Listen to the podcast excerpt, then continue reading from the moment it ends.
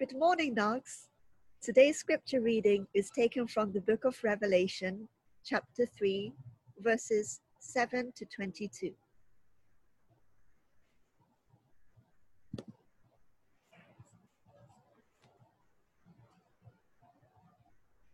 To the angel of the church in Philadelphia, write These are the words of him who is holy and true, who holds the key of David. What he opens, no one can shut, and what he shuts, no one can open. I know your deeds. See, I have placed before you an open door that no one can shut. I know that you have little strength, yet you have kept my word and have not denied my name. I will make those who are of the synagogue of Satan, who claim to be Jews, though they are not, but are liars. I will make them come and fall down at your feet and acknowledge that I have loved you.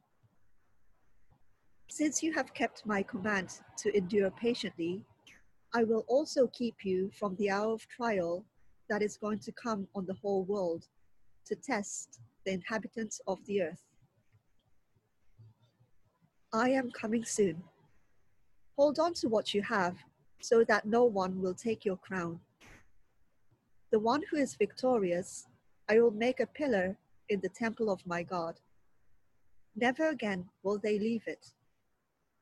I will write on them the name of my God and the name of the city of my God, the new Jerusalem, which is coming down out of heaven from my God. And I will also write on them my new name. Who have, whoever has ears, let them hear what the Spirit says to the churches. To the angel of the church in Laodicea, write These are the words of the Amen, the faithful and true witness, the ruler of God's creation. I know your deeds that you are neither cold nor hot. I wish you were either one or the other. So, because you are lukewarm, neither hot nor cold, I am about to spit you out of my mouth. You say, I am rich, I have acquired wealth, and do not need a thing. But you do not realize that you are wretched, pitiful, poor, blind, and naked. I counsel you to buy from me gold refined in the fire, so you can become rich, and white clothes to wear, so you can cover your shameful nakedness, and salve to put on your eyes, so you can see. Those whom I love, I rebuke and discipline. So be earnest and repent. Here I am. I stand at the door and knock. If anyone hears my voice and opens the door, I will come in and eat with that person, and they with me. To the one who is victorious, I will give the right to sit with me on my throne, just as I was victorious and sat down with my Father on his throne. Whoever has ears, let them hear what the Spirit says to the churches. This is the word of the Lord. Thanks be to God. Thank you, Emmy, for reading the scripture for us this morning. Jesus, who stands among the golden lampstands, who is present among the churches, desires to speak with his church. This is the truth of what's happening in Revelation chapters 2 and 3 as Jesus dictates these letters to these seven churches through John. It is this same truth that Jesus remains present among the churches, that Jesus still desires to speak to his church, that we continue to believe is true today. So we hear these old words of God to churches that are other than ours. And as we do that, we should be seeking to hear in those words the words of Jesus for us and for our church today. Would you pray with me? Jesus, we believe that you are present with us in every place where we are right now. And Jesus, we believe that you continue to speak to your people, that you continue to speak to your church. And so we ask that as we hear these old words again, that you would bring them to life for us, that they would be your words for our situation today, that they would be your words for our church, that we would hear your voice in them, and that we would learn to follow you more closely. We pray all this in your name and for your kingdom's sake. Amen. In case you weren't with us a couple of weeks ago, when we first talked about these letters in the book of Revelation, or maybe you've just forgotten what we talked about then, let me give you just a little piece of the context of the church in this time. They are experiencing some pressure to adhere to the Roman way of life, especially of the civic religious practice of making a sacrifice to the emperor as to a god. The two most common reactions that the church had to this dilemma was first just to do it, just to do what's expected of them. And the second reaction was to try to seek refuge among the Jewish community in their synagogues because the Jewish community was not expected to make these sacrifices as to a god, was not expected to participate in emperor worship. Both of these options, though, they both presented new problems for the church. And even churches who seemed to find a third way and not do either of these things always fell into new traps as well. One trap we talked about two weeks ago was being so proud of themselves and their right beliefs as to have forgotten the point of Jesus' love for the whole world. And so this week, as we come to the end of chapter 3 and the final two letters to the seven churches, we see some possible outcomes of finding oneself in unimaginable situations for too long. And those two outcomes are really epitomized by the letters that we heard read for us this morning. The church in Philadelphia, they've been faithful. They've kept Jesus' word and they've not denied him. But this has been costly. They have found trouble in synagogues where they are no longer welcome and have nevertheless continued to resist the invitation to simply do as the Romans expected of them. Philadelphia has persevered through trouble and trial, and it is tired. It has little strength. It doesn't know if it can keep going on. The church in Philadelphia fears for its future. They don't know what new suffering might yet come. They can't imagine finding the fortitude necessary to continue on the path they're on or to struggle through the next trouble. They are weary from the myriad problems of life. They're overcome by the cost of following Jesus. And that might sound familiar to you because I know that some of you have been on the edge of burnout for some time that you've been ready for rest, ready for a vacation, ready for a break from the one thing after another. And then wildfires in Australia underscored the chilling reality of climate change in our world. And then there was escalating tensions between the United States and Iran. And honestly, we've forgotten about those parts of this year because then there was a new virus in China. And that virus was a bigger deal than we could have imagined it would be. And then somebody you know has it. And now maybe you've lost a job, or you've lost a loved one, or you're really missing home right now. And all of these things don't erase the old things that we've known are problems for some time and that we continue to long to see undone. Things like racism and sexism, things like the oppression of the poor and lack of mercy for the prisoner. We, like the church in Philadelphia, might feel as though we have little strength for what's coming next. We might feel as though we cannot endure anymore, like our patient endurance only leads to more suffering. Then there is the church in Laodicea Laodicea is in this exact same kind of situation, but far from having endured and wanting to keep enduring, but finding that their strength is little. Laodicea just doesn't care anymore. Jesus says that they are neither hot nor cold, that they're just lukewarm. They've not chosen a path forward, not because of their conviction that capitulating to Rome nor t- retreating to the synagogues will bring honor to Jesus. Rather, they've not committed to a way forward. They've not committed to a course of action at all because, well, why should they? Why should they choose between two bad choices? Why struggle against things if the struggle only makes things worse? Why bother at all?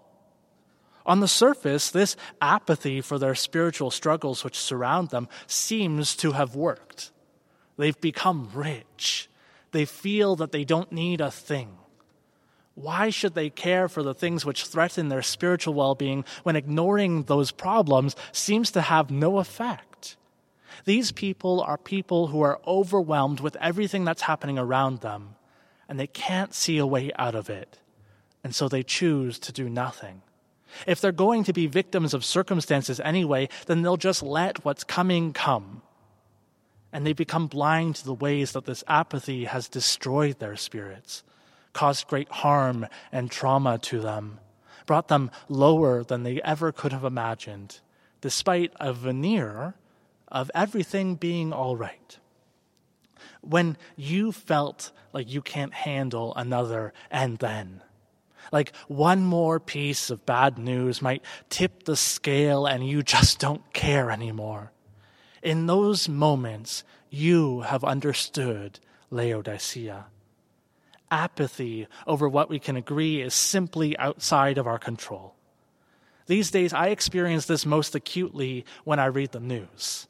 I find it increasingly difficult to genuinely care about the plethora of stories that all seem like bad news, that I can't change, that no decision I could make today would impact tuning out news, tuning out the social media commentary on the day's event, retreating as far into ourselves as possible. These things, like Laodicea, we can find ourselves in incredibly difficult spots. And instead of contending with one enemy or another, or daring to imagine taking it all on in some small way, we might choose instead to play dead to become paralyzed by what is and the limit of our own capacity to meaningfully engage with any of it. So we choose to engage with none of it. So these two responses, exhaustion and apathy, they both seem like very believable outcomes for an overwhelming, complex, and painful period.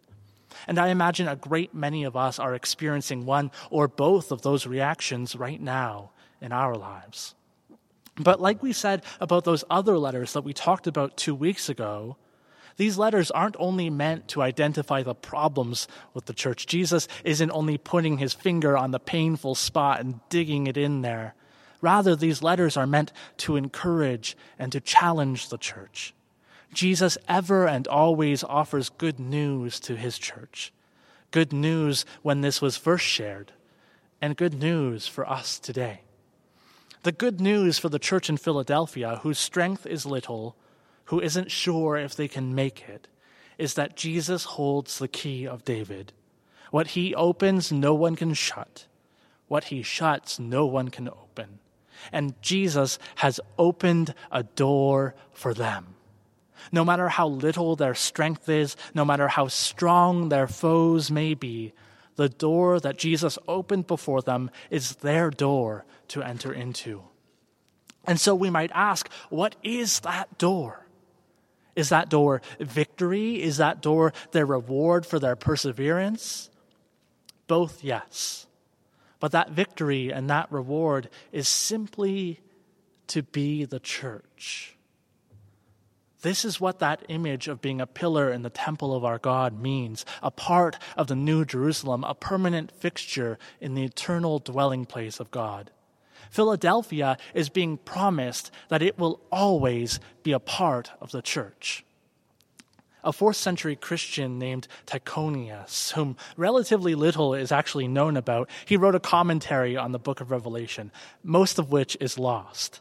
But on this passage, he writes the following Quote, He said, He had said before, who opens and no one shuts, lest anyone say that the door of the church, which God opens in the whole world, can be closed in any part of the world. The door which Jesus Christ has opened in the world and which no one can shut is the church. Did you get that? The church is the door in the world. The church is the door in the world through which God invites many others to come in and enjoy his great feast. It is this door which will remain open for Philadelphia, despite any oppression of Rome or struggle with the synagogues. It is that same door of the church which will, which will remain open for us, no matter what virus or plague may come to us, no matter how non essential our government deems us to be no matter if we can only gather digitally or gather in small groups, or as in some parts of the world, only gather in secret. The door of the church has been opened by the only one who can open it, and it will not be shut by anyone other than Jesus himself. What wonderfully good news for a church on its last legs for a church with little strength and waning hope to be reminded that Jesus has established them, that they cannot be overcome, that their efforts and their ministry will not be in vain, that the one who holds the key of David is holding them as well, and is continuing to invite them to enter into his presence, to experience his love, to join his good work. So, what about Laodicea? What about the church that Jesus was ready to spit out of his mouth? What is their encouragement? What is their hope? What is our hope when we are overwhelmed by despair and when apathy overtakes us? Their hope and our hope is simply this that Jesus stands at the door and knocks. Laodicea is overwhelmed because they can't take on Rome and they can't find home in synagogues anymore, and the whole political religious system seemed to be against them, and there was nothing they could do to change that. And they were right. So Jesus stands at the door and knocks. Jesus stands at the door and knocks and hopes that we might invite him in to be with us, to be with us, to eat with us, to know life with us that our troubles would not be our troubles alone, but would be shared with our Lord, and that his joys would not be kept from us, but that we would experience them as he comes in. Jesus, who holds the key of David, knocks, knocks, and waits to be welcomed in. The one who opens doors that no one can shut and shuts doors that no one can open knocks and waits at our door and hopes that we might allow him in to share our lives, to be a part of the things that we'll talk about over a meal. Jesus' promise to Laodicea, a church that is right, that there is nothing they can do, is that they don't have to do anything alone, that he will be with them if they bid him to come in.